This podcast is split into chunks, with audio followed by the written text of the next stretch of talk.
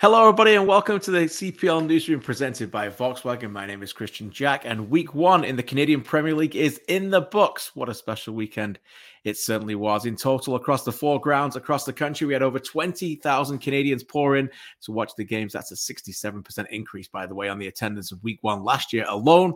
We had goals in every game, three equalizing goals, a surprising away win, and one dramatic winner out west. Over the next 45 minutes or so, we'll recap it with the team and look ahead, of course, to a very, very busy week, starting with the Canadian Championships in midweek and Canadian Premier League in week two next weekend.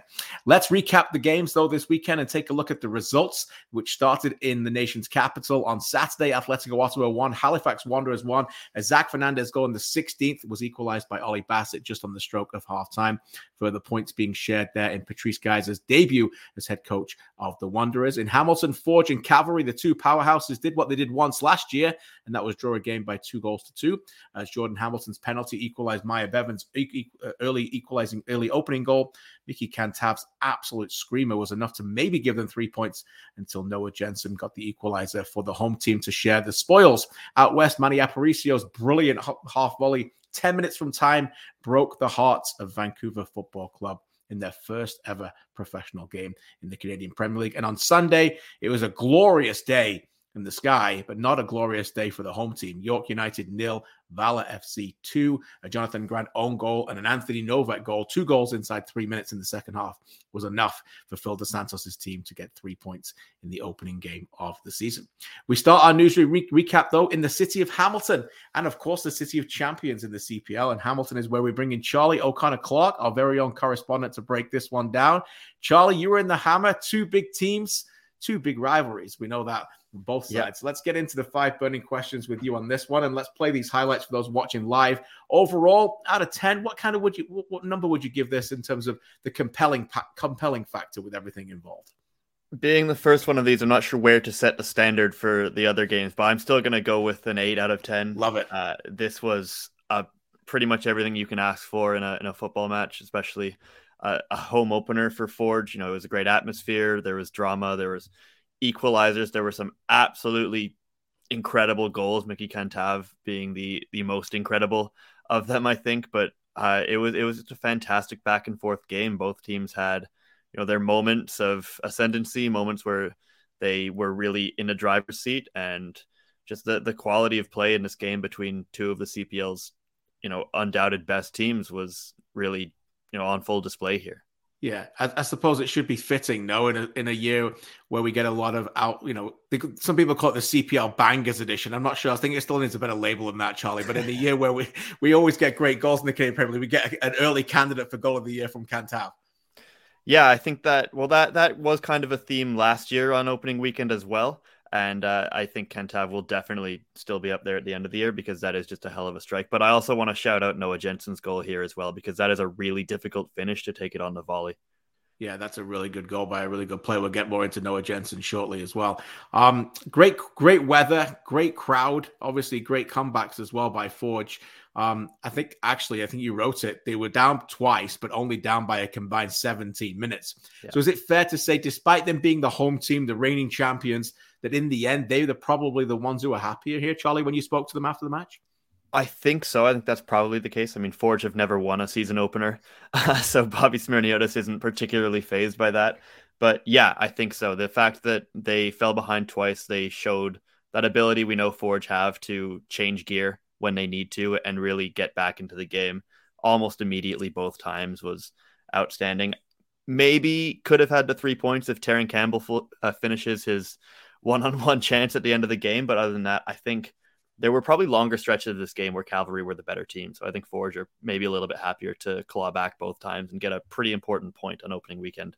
Yeah, as Arthur mentions in the chat, really good start by Jordan Hamilton as well in his campaign. Mm-hmm. Great penalty by him, a player that we earmarked in our preview show as someone who looks very different physically and feels very different mentally heading into this year. And he got the start in this one. Um, We'll talk a little bit more about some of the players on both sides, but before that, we go back to Tim Hortons Field after the match. Here's some reaction. Here's head coach Bobby Smyrniotis. We play this game to score goals, so it, it's not something that phases us uh, for the ball uh, to go into the back of our net. You know, we've been consistent as a group over the years. Uh, we want to make sure we do that, uh, but at the same time, it's something that you have to prepare for as a team. Uh, you're playing, uh, you're part of sports. You know, the whole point of the game is for somebody to score points, score goals. Um, so you have to be prepared for that mentally, and that's something we talk about a lot in, in training. It's just leaving that to the side and getting back to what we we need to do, um, because you know both of those goals kind of come from a little bit uh, of a down period of ours, and I think that's something uh, we just need to to look at, and that's the beauty of these first games of the season.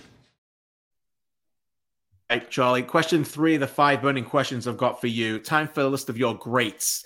Which players, if any, reached a threshold where you felt they stood out above the rest on Saturday?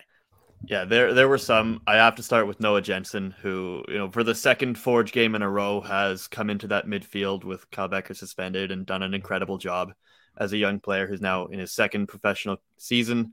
Uh, he looks like he's just continuing to to develop and grow, and he just is able to cover ground so well in that midfield role, kind of the, the two of him and Sissoko ahead of Alessandro Hojabrpour. Uh, the passing was phenomenal, and, and obviously the little attacking spark he provides as well. Um, I'll also give I want to give a shout out to Ali Musse, Cavalry as well. Um, he was playing on the wing there in this mm. game. He played a few different roles last year, but he seemed to really fit out wide in this one. He brought down a lot of the long switches of play that either Daan Klomp or Cal Montgomery were sending over to him. He was beating defenders a lot. Uh, Kwasi Poku has his hands full in this game, I think, as, as Forge's fullback. So good for him. And then Myer Bevan, a goal and an assist is about as good as you can ask for as a, a striker, is kind of the, the focal point of Cavalry's attack in this game. You know, I like those. All good shouts for sure. Um, let's go back to Tim Hortons and hear from, I, I guess, the man of the match, Noah Jensen. Yeah, I mean, the support today was unreal. I think uh, we were all kind of in awe when we walked out uh, for the national anthem, and we love the support of the city. We love seeing the the banner put up for our championships, and having that kind of support behind you makes you you play at another level. And uh, I think that's kind of how you saw us fight back into the game today. You know, the the crowd was behind us the whole time, and we were able to find a way back into the game twice. So this Jensen, only 23, now coming into his third full season at Forge. Feels like he, another ceiling is coming. You know, as you mentioned, seemingly stepped in perfectly for Kyle Bekker in the final last year when Bekker was suspended. Bekker was still suspended here. And don't look now, probably the deepest team in the CPL already is getting deeper in midfield. You talk about Ali Hojabrpour, Aboubacar Sissoko, Jensen played there really well on the weekend. Cal Bekker was suspended. He's got to find a time to get in there as well. Um, Jonsson, who says he's still a midfielder, but still plays at centre back. Maybe we're ending that career as a midfielder. We don't know. but just to give you an example of how many players can play midfield for Forge, it is quite scary. Uh, question four for you, Charlie. For Cavalry, you saw a different shape. You mentioned Musse on the left. You praised the front four in your analysis. Remember, everybody listening here on the newsroom show presented by Volkswagen, you can read all analysis at canpl.ca. Interesting, Charlie, that they went almost in a 4 4 2 when you think you praise the midfield of Forge that you've got to be brave to make that work if you're going to sacrifice that number in midfield to play a 4 4 2 against Forge. Um, how did they do it and did it work? Yeah, I think I think it did. I mean, especially the uh, the first goal they scored seemed to be a bit of a direct product of of this formation. It was a 4-4-2, but at times looked a bit like a 4-2-3-1 with Joe Mason playing a little bit deeper off Myer Bevan, number 10 second striker role, uh, which Tommy Wheeldon Jr. says he's played for most of his career. Uh, and I think that looked really, really good. You know, obviously a lot of those switches out to Cantave and Ali Musse, they'd cross back in. Joe Mason arriving in the box a little bit later, being a little bit higher up is kind of what helped produce that first goal where he gets on the ball there uh, plays it off the turf into Myer Bevan for the finish. And I think, you know, you want to see them be a little bit more clinical at times, but that's what comes when these players play together. And I think the number one key is that these four players need to remain fit together on the pitch. Yes, yes very well said. Um, with more, here's Tommy Wheeldon Jr. after this game. That's what these games are about. They're, they're tight affairs. You know, they're never going to be nil nils, but that's for sure because we gamble and with quality players like Mickey and Ali and Joe Mason, Myer, you know you've always got goals in them, but you also have to be patient. And then first game of the season where people are still trying to find their rhythms and their fitness, you know it's going to be open at times. So that we, we were delighted to in the manner in which we scored our goals and disappointed in the way we give them away, but it's a step in the right direction the right direction from Tommy and a step in the right direction for Cavalry fans to be entertained. If you mention those four players, if they can stay fit, a lot more goals you would expect, certainly chances to be created this season. One of those key players who could take another step forward this season. Let's hear from Mickey Cantave. We deserve a lot of credit, you know, from from the staff all the way to the to the players. You know, it's a new group this year. you know, we had guys on Ramadan, guys making their debut for the club, and I think we put out a good, solid performance. We always come here and try to win. You know, we weren't able to achieve that, but you know, I think it was a it was a solid point that we got, and, and we just look to move forward and keep on building from from today. Solid point. He describes it and a fantastic goal from potentially we'll go with the CPL's Haitian sensation, Charlie. I don't know whether we can go there yet, but uh, I think that's a pretty. I don't, I don't know for, for, for, for, that guy. All right, uh, fifth burning question for you. What we got this week for these guys? There's a lot on the tap coming forward. I mean, it felt like the the the the offseason was quite long, but don't look now. All these teams are going into the, fast lane on the highway pretty quick with what's to come. What what do Forge and Cavalry have to look forward to this week? Yeah, it uh, it definitely is not waiting around here. Forge are right back at it tomorrow night at home. They play FC Laval, the, the PLSQ champions. Uh, a tricky one that last year they played the PLSQ team as well in the first round at home.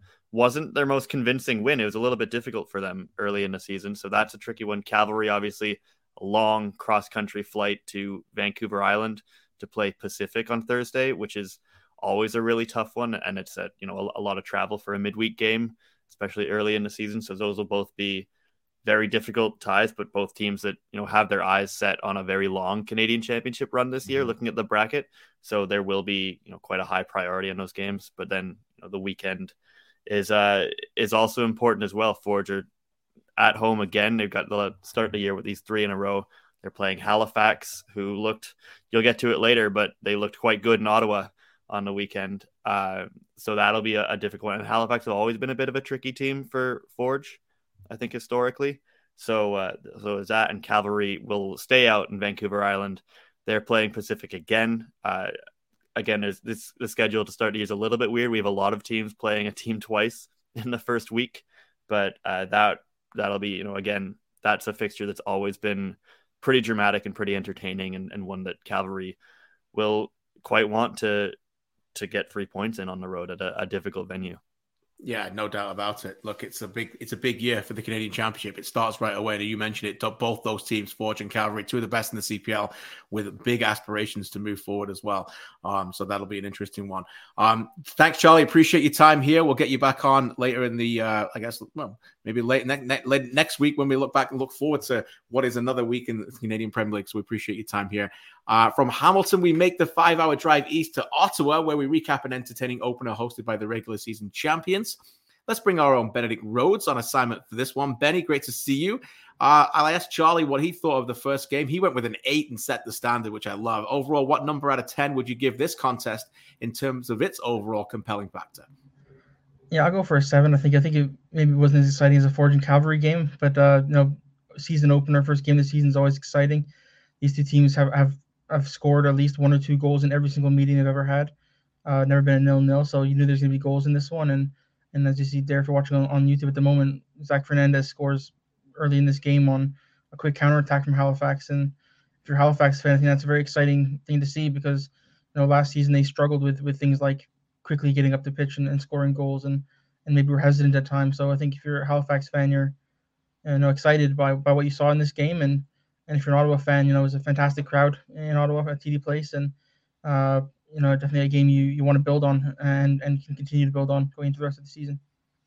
Yeah, what a great occasion. First of all, beautiful weekend across Canada. The sun was out. Remember that we ended the season in Ottawa at TD Place with over 15,000 for the final to get over half of that again back for the first game. That's right, over 7,000 people there to, to, to, cheer on the regular season champs. And a shout out also to the traveling contingent, a lot of Halifax Wanderers fans in attendance as well, which was fantastic to see. And I know speaking to some of those players and their coach Patrice Gheisar, who were at the York United game yesterday, anticipation for their the weekly game there in the Canadian Championship. That that meant a lot to them. Um, but Halifax were in this as well the entire time, Benny. So, you know, in the end, the game would end 1 1. The main story from this was how quickly a new look Halifax adapted to the level. Uh, and I think we're full value for at least a point here. We have to be remember, we went in thinking everyone would be talking about the home team after what they did last year. Um, you were very encouraged by them as a team as well, written by obviously in your analysis on canpl.ca. What areas in particular impressed you? Yeah, just their their fearlessness. I think was the, the, the exciting thing. I think you know, they have a lot of young players. A lot of players following Patrice Gheisar from from League One Ontario. Uh, a lot of players coming from the university system, whether it's in Canada or the states as well. Uh, and a lot of players who just you just came in and, and they weren't they weren't phased by the occasion at all. You know, it could be easy to making a professional debut in the home of the regular season champions in front of a big crowd like that. But uh, they, they just they just didn't look phased by it at all. They, they looked they looked up for it. Um, and and you know Zachary Fernandez after the game, you know, age is just a number. Like they they didn't see that as a as something that could inhibit them at all in this game, and and that definitely showed. Yeah, they look like a new identity already, which was really interesting. And they, as Patrice said, I think uh, they were very close to winning the whole game. It's just that little, little extra added time in the first half, and of course a little bit of magic from Hollywood himself, Ollie Bassett. All right, Benny, time for your list of greats. Which player stood out the most in this one for you?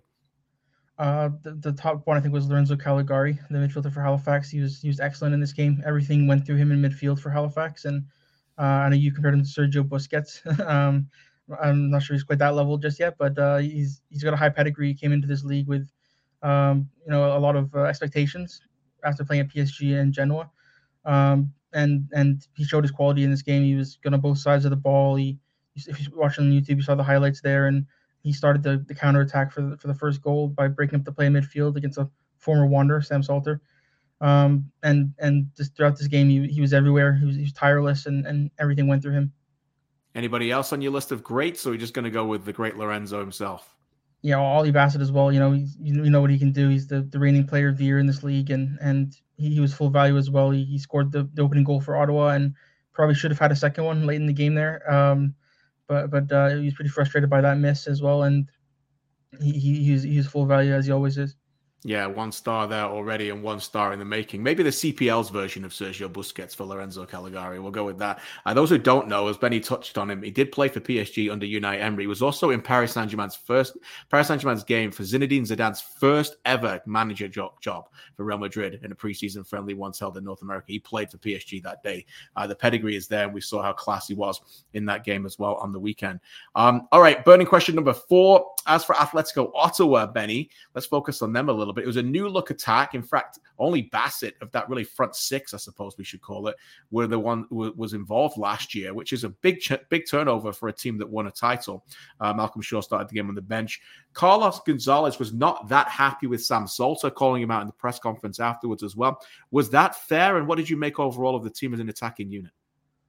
I think it probably was fair. I think it was part, maybe also just from, from Carlos just trying to maybe spark something for next week, for the next game, just to sort of say like, look, you're you're a good player, so so show it. Um, I think there were times in, in the game where he he kind of drifted in and out of the game. He, wasn't really involved. He was same with Johnny Dos Santos as well. On the other side, he was kind of just just just not fully involved from, from minute one to minute ninety. And and uh, and there were times where you know the the, the lines weren't linked, I guess, between the, the midfield and the attack, and, and that's something we've seen from Ottawa before, of course. Mm-hmm. There have been times in, in, past seasons where they've they've struggled to, to get their attackers into the game, and uh, it's just uh, unfortunately for them more of the same in this one. One positive, they did get a first half goal. They only had four first half goals last season, and two of them came in their final game. So that is a positive that at least they started in the next direction. Although they don't play at home this week, we'll get to that shortly. Uh, with more though, let's go back to TD Place, and here's Carlos Gonzalez. Uh, the external factors are factors that in, in, in pro football uh, you have to well, you have to manage them well. Okay, you have to manage those situations, those internal emotions. We we know that we have a younger team this year, this season, so they have to grow by by uh, learning in this type of situation how to manage. Uh, well, maybe the pressure that they create themselves or, or the pressure that they can feel in, in, certain scenarios. But you know, this is going to be about day by day working on them, and, and they have the important thing is that they have the, the talent. You know, everything is you can build from from that, and uh, I'm sure that from from now on in the future we will see a, a team that that it will grow in this matureness in the decision making in in each moment because I felt that we were we were getting there, and then in the last third, where, where you have less space and time to decide, is when we started to make many many mistakes, and we didn't decide it well. As usual, a very measured response there from the Atletico gaffer. And the opposite side, we had Patrice Gheisar making his move from League One Ontario with Vaughan all the way through the Halifax Wanderers, making his CPL debut. Here are some of his thoughts after this one. I couldn't be more proud of him. I mean, Kosi was great, and I thought the other guys like Dan Nimick, who's out of college, who's a young man, was fantastic. Riley was great, and same as Massimo Ferrin. I mean, you know, nobody's born a pro. Everyone needs a chance, but we have a lot of good guys that put their arms around them and made them feel comfortable. And mm, you know, we're, we're really a true family, and I think we have such a positive culture that you know they just said, "Hey, it's okay to make mistakes, but it's what you do after that'll define you and make you a better pro." of course, referring to the four players there who made their professional debuts. All right, Benny, what's next for these two as they go head to head again? Yeah, he, he said they're, they're up against each other once again on uh, on Wednesday, uh, playing at York Lions Stadium, a neutral site game. But we're expecting a lot of Ottawa fans and, and probably some Halifax fans as well coming to this one, so that should be exciting. Um, yeah, both both teams are looking to, to build. Both of them said after the game like they now that they've played each other once, they they maybe know a bit more about what to expect from each other. And uh, I think you know Wednesday's rematch will, will be just as exciting and maybe even more so uh, as both of them you know look to to continue their, their strong start of the season. Yeah, that's in the Canadian Championship, of course. And uh, no, Atletico Ottawa had a very successful season last year from worst to first, of course, but have zero success in that competition under the Atletico banner. So they'll be keen to certainly turn that around. Benny, we thank you for your time. Much appreciated. Enjoy the games. And of course, read canpl.ca for more Benedict Rhodes analysis. We stay in Ontario for our next stop and bring in our own Mitchell Tierney, who was on location for us as Valor FC started the season with an absolute bang in the soaring heat, defeating York United by two goals to nil. As usual, opening question for you, Mitch. Overall, what number would you give this one out of 10 for the compelling factor of this?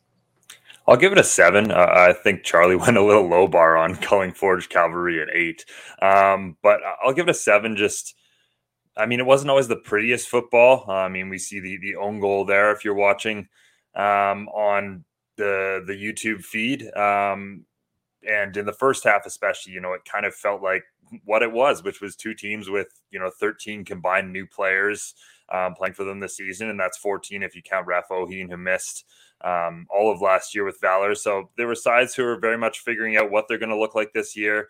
Um, you know what new players were going to come into their lineup, and you know it's something that Phil Dos Santos said in his post-match press conference you know, it's all a concept until you see it on the field. And what we saw from Valor was, you know, significantly better and significantly more promising from what we saw from York and um, for Valor, a, a, pretty ideal start to the season. We've talked about two things, and it was another thing. You know, Dos Santos said after the match, and he knows this number: the 22 points they gave up from winning positions last year.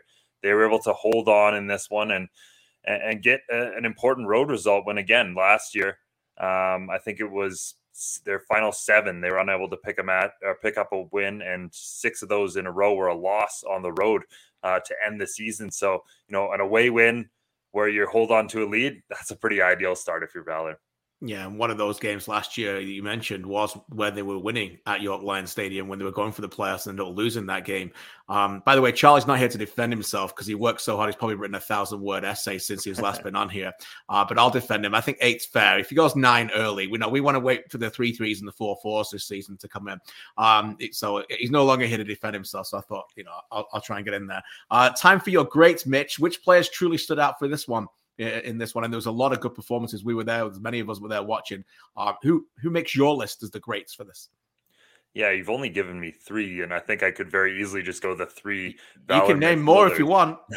fair, fair enough. So, I mean, the the Valor midfield three was excellent. They controlled the tempo of the game, and last year we didn't see nearly enough from Valor in the middle of the park. It was often, you know, defense to forwards.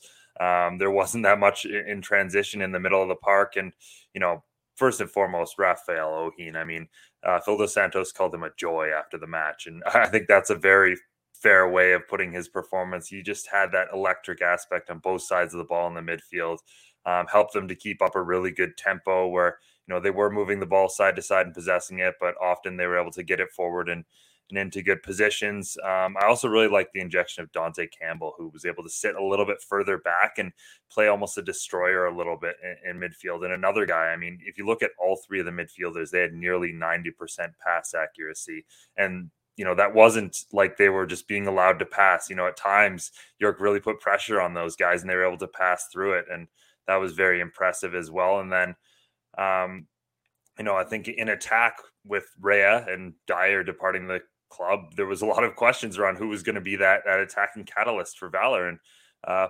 Pacifique uh, Niyongabire stepped up and was incredible. I mean, six chances created, had the assist, um, could have easily had more. And what I liked about him is he's so fearless. I mean, he had 10 dribble attempts, only four of them came off, but he was constantly willing to just you know run at that York back line to to attack them directly and um, and a very exciting player. I mean that assist to to Novak was was you know incredible. Yeah, very very well said. I think Pacifique Niyongabire is a name we're going to be hearing a lot every week on this show. Uh, for those who are not familiar with his story, go read up a little bit about it. But played in the Australian A League, Burundi International, electrifying pace, and uh, as we saw on Sunday at York Lions Stadium, le- lethal from wide areas. And you mentioned there Rafa Ohin as well.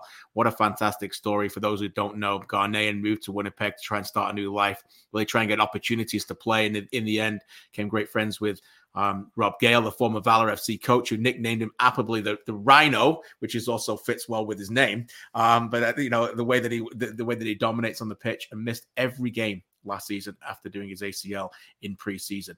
Um, so great to see Ohin back on the pitch and dominating the way they did. Let's hear from the man himself after this one. Yeah, I felt good. Uh, I mean, we have we have something good going on on there. Uh, good chemistry. Uh, like I said, we've been working on it for the past uh, eight weeks of preseason. And Guti and Dante are players that I'm really familiar with, and I played with them uh, uh, 2020 in the bubble PEI. So yeah, I know I know what they can do, and then you know just like I put my energy into it, and all three of us click, and it, and it works out well. Guti, of course, being Diego Gutierrez, who was tremendous as well. Uh, talking of turning around a, a, comeback story after an ACL, Anthony Novak, who missed every minute of last year's play for Cavalry FC, now with Valor, he returns from an ACL injury after missing last year. And what a lovely, delicate finish that was with soft feet to make it 2 0 Mitch. Uh, he was there again. He's never far away from the headlines. Uh, should we be surprised?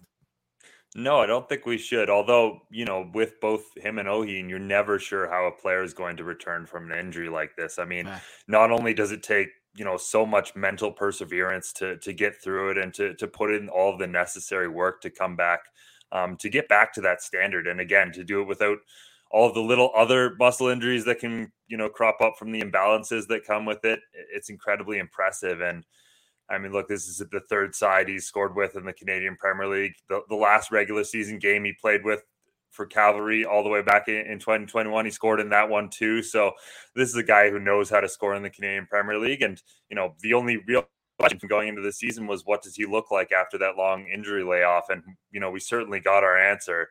Um, you know, he's still every bit the, the Anthony Novak that we've come to expect and so important for a Valor team that – you know, still does have kind of that defensive identity to have that out ball, to have that player who can hold up the ball, to bring Kian Williams, to bring uh, Pacifique into the play.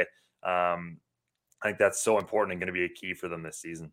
Yeah, great. Well, very well said, and terrific movement on the goal. Just to get in between the, the fullback Paris Gee and Brem Soumaoro, you could see Nico Giansopoulos was very frustrated with the defenders not not tracking. More on York in a second, but with more on Valor, let's go back to York Line Stadium. Here's Philip Dos Santos on his new number nine another one, right? That uh, needed a bit of, you needed someone to trust. Um, he, he's a little bit like the situation of Rafael. He never quits. You know, when you go through adversity and you, you think at some point that maybe the game's to be taken away from you, uh, you start thinking things differently and you, you, you grow in many cases. And sometimes that growth is taking your career a little bit more serious. I'm not saying I didn't know Novak before.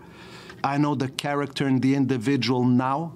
Um, and he's, he's just a pleasure to have around. He's a guy that's going to enjoy every day uh, and, and, and enjoy training and be committed to what we're going to bring. And I think that when, you, when you're honest in your work and the way you do things, there's good that's going to come to you. So it's another one that I'm happy to see to see score. And um, Novak is Novak. You don't forget, right? He scored a lot in this league. He's someone who manages to find the right spaces in the right moment, and um, that's him. Uh, happy for him, and now we have to keep going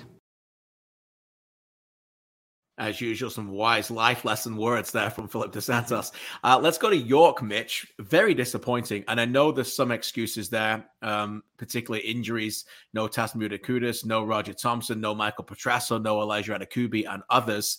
Um, what went wrong with the players on the pitch?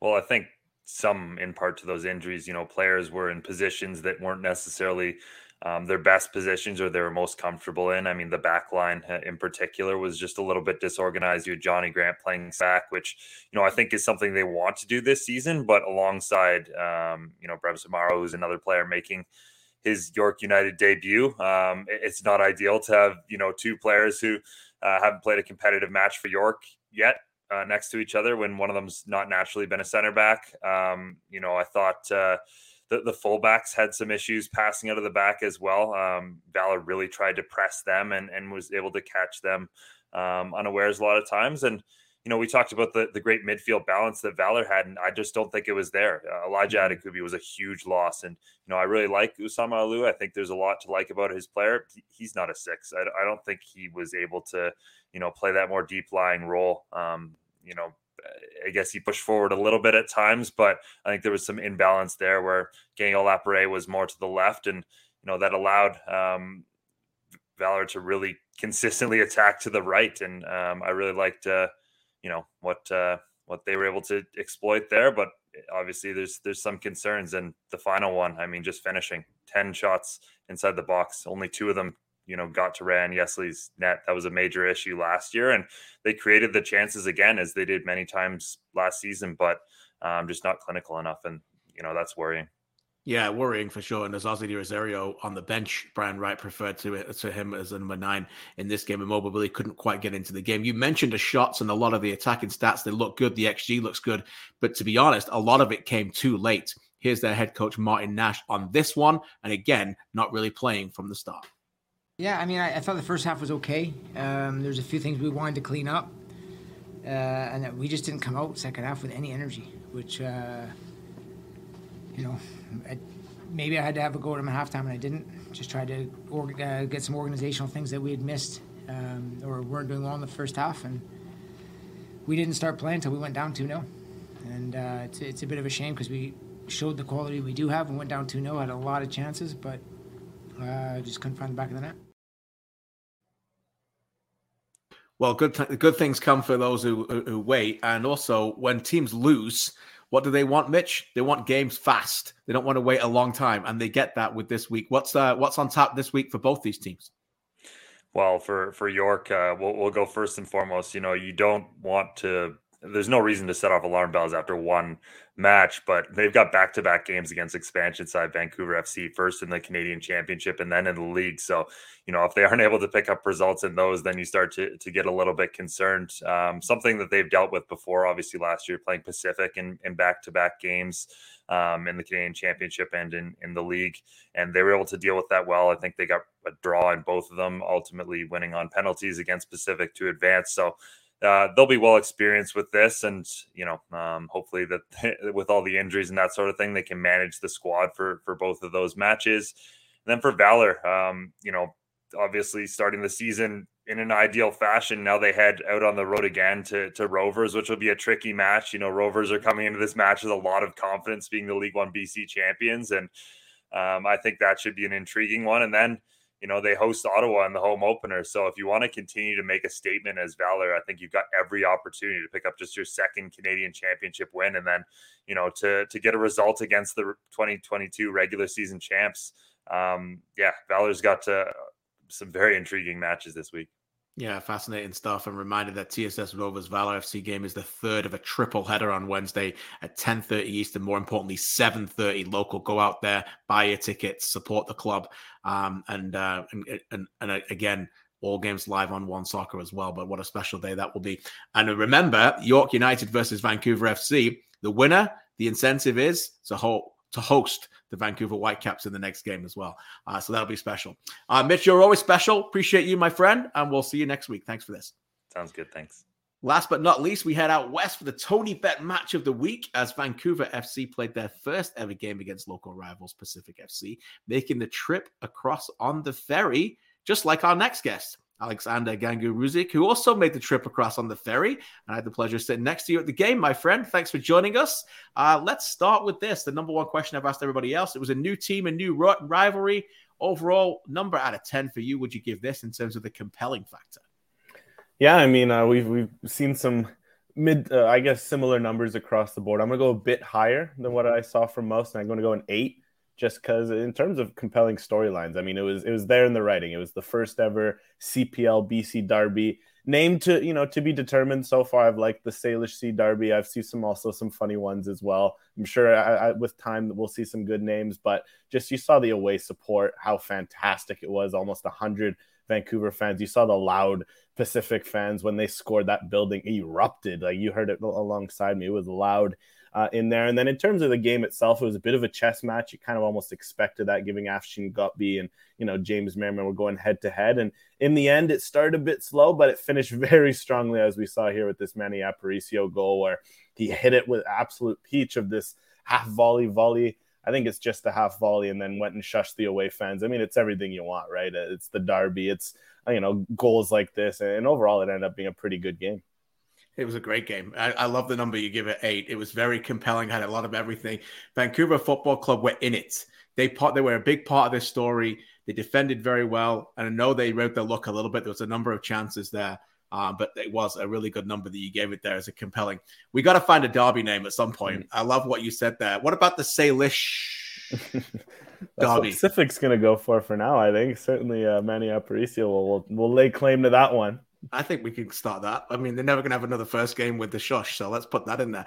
Let's get into Vancouver Football Club. Then they had a clear game plan. AGR, you and I were almost uh, scouting them out every minute of the game when we were breaking them down, watching the game live. What impressed you the most about the way that they played? Yeah, I mean, with, with Vancouver, it was just, yeah, the organization, especially in midfield. I think that was expected because, you know, it's an expansion team. You'd be almost foolish to come out and want to play fast and loose. It's something where it's just a recipe for disaster.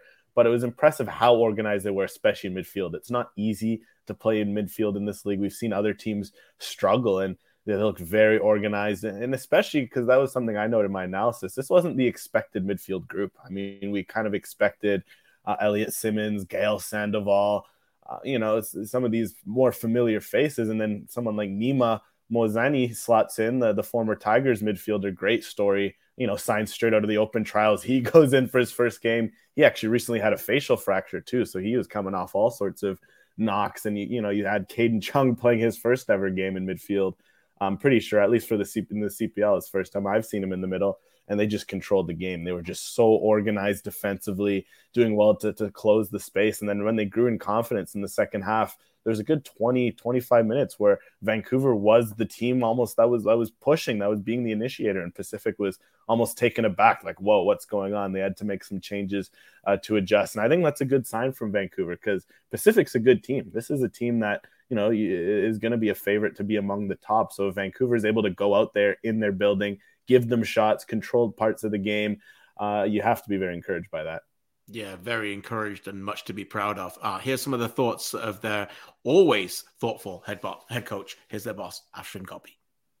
First of all, I'm very, very uh, proud of the, the, players because I think they, they performed at their best and they gave their all, and that's all we can ask for as a, as a manager.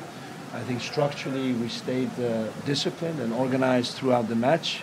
Uh, there were moments that uh, there were mental and individual mistakes, and that's uh, has a lot to do with their youth and their excitement and uh, having their first opportunity to play professional football. Sometimes when you look at them, they look like old men, and uh, physically they look very strong and in their late 20s. But when you look at their birth certificate, they're some of them are 20, 21 years old and very, very young. Um, I also have to thank all the visiting fans and the host fans. I think they created a beautiful atmosphere. It was my first experience as a manager to be in CPL, and I really enjoyed uh, everything about it except the result. Very well said. Still had a smile on his face at the end of it, as we would expect. What about Pacific FC then? AGR, they get the three points. Uh, what impressed you about them and maybe some of the adjustments they made? Yeah, I think that was the big thing for Pacific, the adjustments, because Vancouver almost seemed to surprise them, just so compact in that 4 3 3, but really was a 4 5 1, just taking all sorts of space. And you could tell Pacific wanted to control the middle. They always want to. They're trying to break those lines, and they, they just weren't there. And it kind of left them to play around the periphery. We saw it at the back, trying to get it up to the fullbacks. You know, George Makumba was really trying to push forward in particular, but they just couldn't unlock the combinations you know, other than there was a couple mistakes, that's where Pacific kind of got their joy in transition. But in the second half, what I liked was they were struggling to get wide threat, uh, you know, and they brought on you know some some new faces. And in the end Ayman Sellouf ended up really changing the game. He was someone where they subbed him in on that left wing for Djenairo Daniels who you know was more of a striker instead of a winger. And it kind of showed at times the way he wanted to tuck inside. And when Sellouf came on he was just running at you know at, at uh, Vancouver FC and, and, that opened up space because all of a sudden they were pushing back and back and back. And I think that the goal that Pacific scored it was so fitting because you look how deep that Vancouver line was. They weren't deep like that during the whole game. And it started when, you know, Pacific made a run down that right side through Kunle Dada-Luke, who was also another great uh, sub and really opened up the game. It pushed Vancouver back. Vancouver clears it. All of a sudden, there's this huge gap between their defense and midfield. Pacific capitalizes. And I think that's key. I want, you know, if you're looking at Pacific, you, you want them to, to bring more of that verticality because they have some great speed on the wings. You haven't even talked about a guy like Kekuta Manneh who didn't dress as he gets up to full speed if they can use that, all of a sudden it's going to open up more space for the midfield, which as we saw for that last 10, 20, 30 minutes when, when Aparicio, Young, you know, and, and Toussaint really got in the game at Pacific where they just hit another level. Yeah, they, they certainly deserve the win. I'm, I'm not saying Vancouver Football Club deserved to lose, uh, but I think the way that Pacific were able to find a way to win, I think that it was certainly, um, definitely three points that they that they, felt that they, they deserved. Um, after the game on the island, I caught up with the island boy himself, head head coach. Here's James Merriman with the winning coach, James Merriman. That was a tough one for you today. What was it like for you?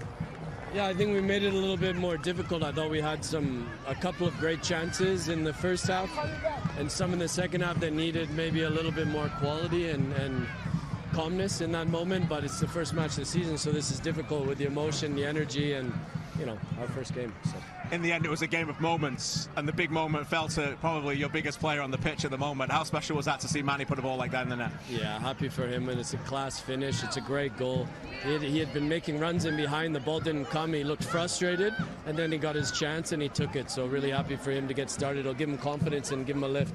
I think you deserve a lot of credit here. Talk us a little bit about your changes because I think the addition of Kunle and, and particularly in Sellouf gave you a little bit more directness. Was that some of the idea to stretch the yeah. opposition? Yeah, we, we started we started to come under a, little bit of pressure and concede territory, which we want to play in the attacking half. And, and Daniels has been great for us in preseason. Yeah, it was a little challenging, and George as well. So we thought Kunle Ayman showed his quality on, on the ball, um, and I think the momentum shifted. Last one for you. It felt like a football game, no? With the, the, away fans, Manny going over there, giving him a little bit of a little bit of noise. Yeah, to be honest, the, the away fans, I give them credit. They were they were great, and the energy in in the stadium was excellent. And this is the way we wanted to start the season. Congratulations, James. Three Thank points. You. Thank you, KJ. Cheers. Great start for James Merriman. All right, burning question number four for you, AGR. Time for your greats. Which players stood out for you on either on either side? Sure. I mean, on, on Pacific, I went Manny Aparicio as the player of the match. I mean, it's always hard not to pick him player of the match. Just again, the effort, the work rate he puts in, and gets a well deserved goal. It felt fitting, just you know, given the the effort he put in. Uh, you know, otherwise on, on Pacific, uh, I looked at someone at Bradley Vliet. He's someone I highlighted heading into the season as someone I really wanted to see, and I think he showed it in, in this game. He was just so composed in possession and so many times that left foot of his would break these lines and uh, on set pieces they were lethal. He was just dropping dime after dime in the box for for the Pacific aerial threats to go after. So I thought that was a very encouraging first game from him on Vancouver. Cal Irving, well, you know, they showed why they wanted to bring him in. He's going to be someone where when Pacific took over the game, he really held on. And it was really, it took a perfect goal for Manny Aparicio to break the deadlock. Irving made some phenomenal saves, as we saw there's one on Sellouf for it could have easily snuck in and ended up being a early goal of the season candidate. And he just clawed it over the bar and just kept calm and kept his troops organized. And then one guy I thought really grew in the game. I, in the first half, I was kind of, you know, on the fence about him was Minje Kwak, but in the second half, he really kind of almost instigated the Vancouver turnaround. I mean, they were playing a lot better in midfield, but he was just making these runs up the left side. And what's fascinating is that he's two footed. He took a free kick with his right in the first half, then he took a f- free kick with his left, and they were both you know, decent. And you're like, okay, that's that's going to be a huge asset for him the way he runs at defenders. You don't know if he's going to go left and right. And once he started to get his feet, I thought he really controlled that left flank in the second half. Yeah, very well said. Um, uh, some love, of course, in the chat for Vancouver. Um, some love for Ibrahim Bakri as well, who played right back as well. Lots of players played really well in that one. Uh, with more on the Vancouver Football Club reaction, head back to the stadium. I caught up uh, with their goalkeeper and star player after the game. Joined by Callum Irving, narrow defeat. What are the what are the overall emotions? Disappointment, obviously. You know, you never like losing a game uh, to start the season, especially against a rival. But I'm also, on the flip side, extremely proud of the guys. Um, you know, we've been together eight weeks and we've made so much progress in those eight weeks. And I think for a lot of guys making their professional debuts today, um, seeing what it's like to play under real pressure, I'm just so proud of how guys reacted. Um, we fought to the end. We didn't get on each other. We just stuck to what we, you know, wanted to do, and, and we had some great chances. And um, I think we definitely could have gotten away with a result, but uh, that's football for you. So you know, um, but yeah, at the end of the day, I'm, I'm proud and I'm, I'm already thinking about the next one. You made some big saves, but you weren't incredibly busy. Mm-hmm. I mean, I, I, think about the couple of chances you had really came from mistakes, yeah. um, and particularly one on your old roommate there, Josh Heard, which I'm sure was pretty nice for you to have at that Yeah. moment. Yeah. Um, but overall, what did you see from your team in front of you defensively that allowed you to think that you can get points in this league going forward? There was just an effort and organization um, and a willingness to try and fight for, for balls. I think in, in this league, you have to be willing to get the first and the second ball. Um, and I thought we, we really battled for that today. I think, you know, in those moments, like you said, we gave away chances. Uh, that was from our own mistakes. And that's going to happen to a team like us who's still trying to, you know, figure things out. There's going to be moments where we maybe uh, put a pass in the wrong area, do something a little too uh, risky on top of our box, and, and we might pay for it. Um, but we'll learn from that. That's the best part is that everything that we do is a learning opportunity, um, and I know that we'll grow from it. What about the Manny shot? I mean, you faced a lot of them in training. What was it like? Pretty much standard Manny. Um, if it's not going uh, six miles over the bar, it's going into the goal mostly. So, Right. um, yeah, it's it's tough. It, it started raining. Pitch got a little bit more wet, a little bit unsighted, and uh, that's what he does. He, he takes big chances. That's why he's one of the best players in our league. He is. Last one for you. What was it like playing in front of your new fans who made a, a long trip here? And they were very loud throughout, and also some family members as well. Yeah, it was uh, unbelievable. I cannot believe uh, what these people did. Um, showing up for our first game on the road, the tifo they had, the organization, the passion. all- They're all wearing gear. It's just like it makes it feel even more real. It's so special, um, and we definitely heard them, we felt them, and uh, I hope they know that they're appreciated. Um, and, and that we loved it. And then, yeah, it's again, uh, I played here for three years, and in those three years, I was able to have family and friends come see me play, and it was no different today. And for me, I never take that for granted. Uh, being able to play in Canada, in my hometown, and, and having those people close by is, is what makes this league so special. Appreciation is a good word. You appreciate them. We certainly appreciate you. A special day. Sorry you didn't get any points, but they'll, they'll, they'll be here soon. Oh, yeah. Thank you. Thanks, Appreciate Callum. it, KJ. Thank you. Just a class act uh, all around. We thank One Soccer, of course, our fantastic partners for the audio on all the footage. Uh, final question for you, then, mate. AGR, what's on tap this week for these two teams? For sure. I mean, just to start with Pacific, um, they don't go anywhere. They'll be on the island. They get a doubleheader with Cavalry, which is you know a nice way to just continue to ease into the season with a run of home games. They're always good at home. They get Cavalry in the Canadian Championship. They'll want revenge uh, there just because you know after last year the way they went out to York, there was a very you know sour taste in their mouths uh, from that penalty shootout, and they've beaten Cavalry before in a Canadian Championship, so they'll they'll look back at those memories fondly. We'll want to get uh, some some good memories there just because the draw has, has been laid out very nicely for them. A lot of home games if they can get deep in the Canadian Championship, and they'd avoid you know a lot of the the the dangerous MLS teams so to speak until later on. So no reason why they can't go on a run, and then they go right back at it uh, on, you know on the weekend against Cavalry. On Sunday it is. So if they can go and get a good result on, on the week, they'll want to build off that in the weekend. If they lose in midweek, they're going to be ex- extra motivated to get them back. As for Vancouver, they head over to to York and uh, for a similar doubleheader. It's kind of funny the the way it works out for both of them. They get York in midweek and then they get York in the league. I think that's pretty a pretty good matchup. I think you look across the league, the eight teams. Uh, York was kind of the one where they're the most question marks. If you're Vancouver, that's kind of what you want. You want a team that maybe isn't feeling fully confident. You kind of want to strike while the iron is hot, and you know maybe make a run in the Canadian Championship. I mean, you know, let's be real. A Vancouver FC, Vancouver Whitecaps Canadian Championship game in the next round. Not saying anything. That just could be that could be fun. Uh, we definitely need a derby name for that one. Uh, and then, of course, in the league, they'll want to get their their first points, their first win on the board on, on the weekend, which will be tough on the road. But you know, based on the, what they showed in this game, it's certainly possible. Great stuff. Not saying anything, but truly saying a lot as usual, AGR. We thank you for your time and we'll see you next week. Of course, pleasure as always. Pleasure. Thanks, Alex. All right, before we end the game, so we end the game, end the show. It was a special day on the island, no doubt about it. It was a pleasure to be there with Alex and then over 5,000 other people there inside that stadium for a packed house. Pacific Football Club hosting Vancouver Football Club. Both sides deserve a ton of credit. It was also a special day for one other individual that may have got lost a little bit in the story.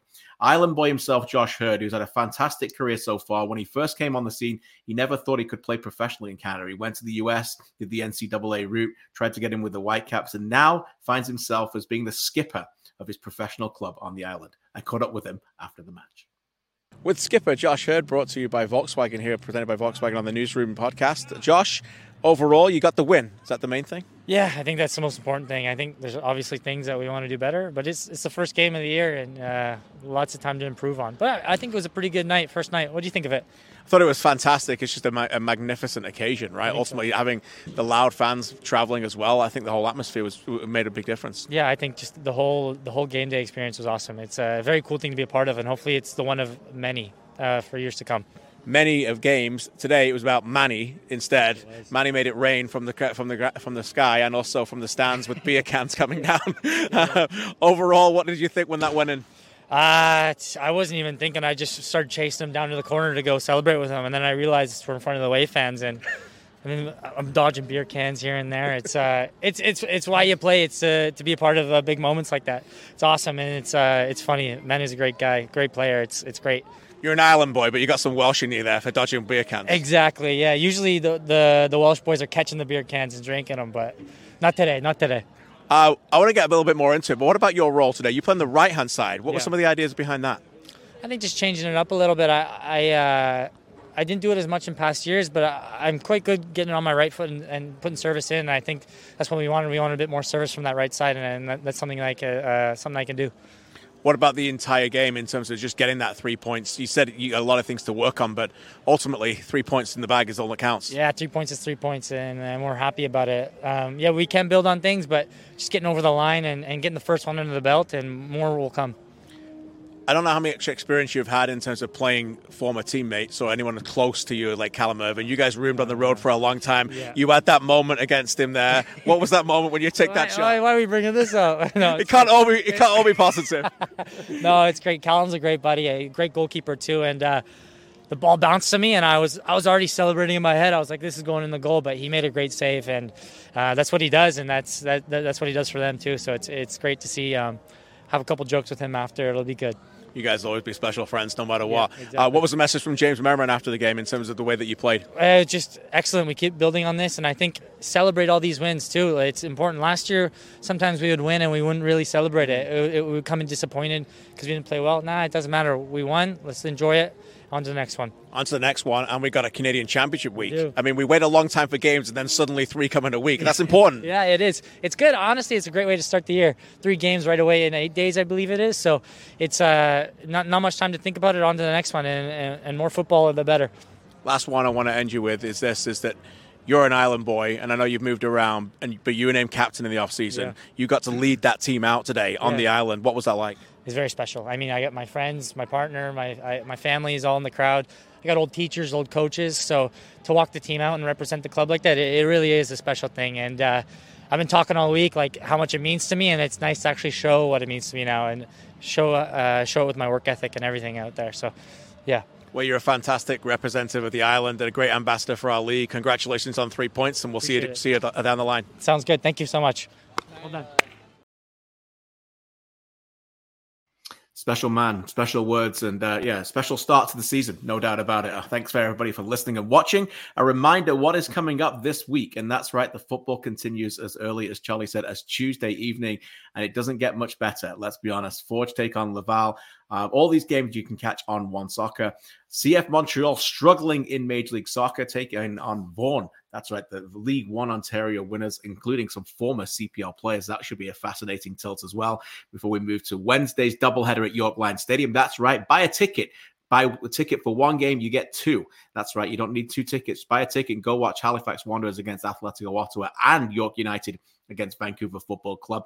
Maybe we get a penalty shootout or one or two, maybe in the doubleheader there as well uh, at York Lions Stadium on Wednesday. And then carries on on Wednesday. TSS Rovers out west taking on Valor Football Club. That should be fantastic at the at the marvelous Swangard Stadium. And then on Thursday, as we just heard from Josh Heard, Pacific FC. What a week they've had with the schedule makers. You get three home games in eight days. They take on Cavalry before they do so again this weekend in the CPL. Talking of which, take a look next week, match day two. It carries on. York United take on Vancouver Football Club. That's an early one Saturday afternoon at one o'clock. Triple header, of course, live on One Soccer again. Forge take on Patrice Gheisar's Halifax, who stay in Ontario. They were already here yesterday on Sunday for watching the game live at York Lions. Triple header continues into Winnipeg's home opener. That's right, Valor Football Club take on Atletico Ottawa. And then on Sunday, the one game there is Pacific Football Club taking on Cavalry. Again, a rematch of Thursday's matchup. And that is it. We thank very much for Charlie, for Mitchell, for Benedict, for AGR, and you for obviously watching. And as I said, a special occasion on the island on Sunday. We if you weren't in the stadium, with what it sounded like when the winner went in, when Manny started to make it rain.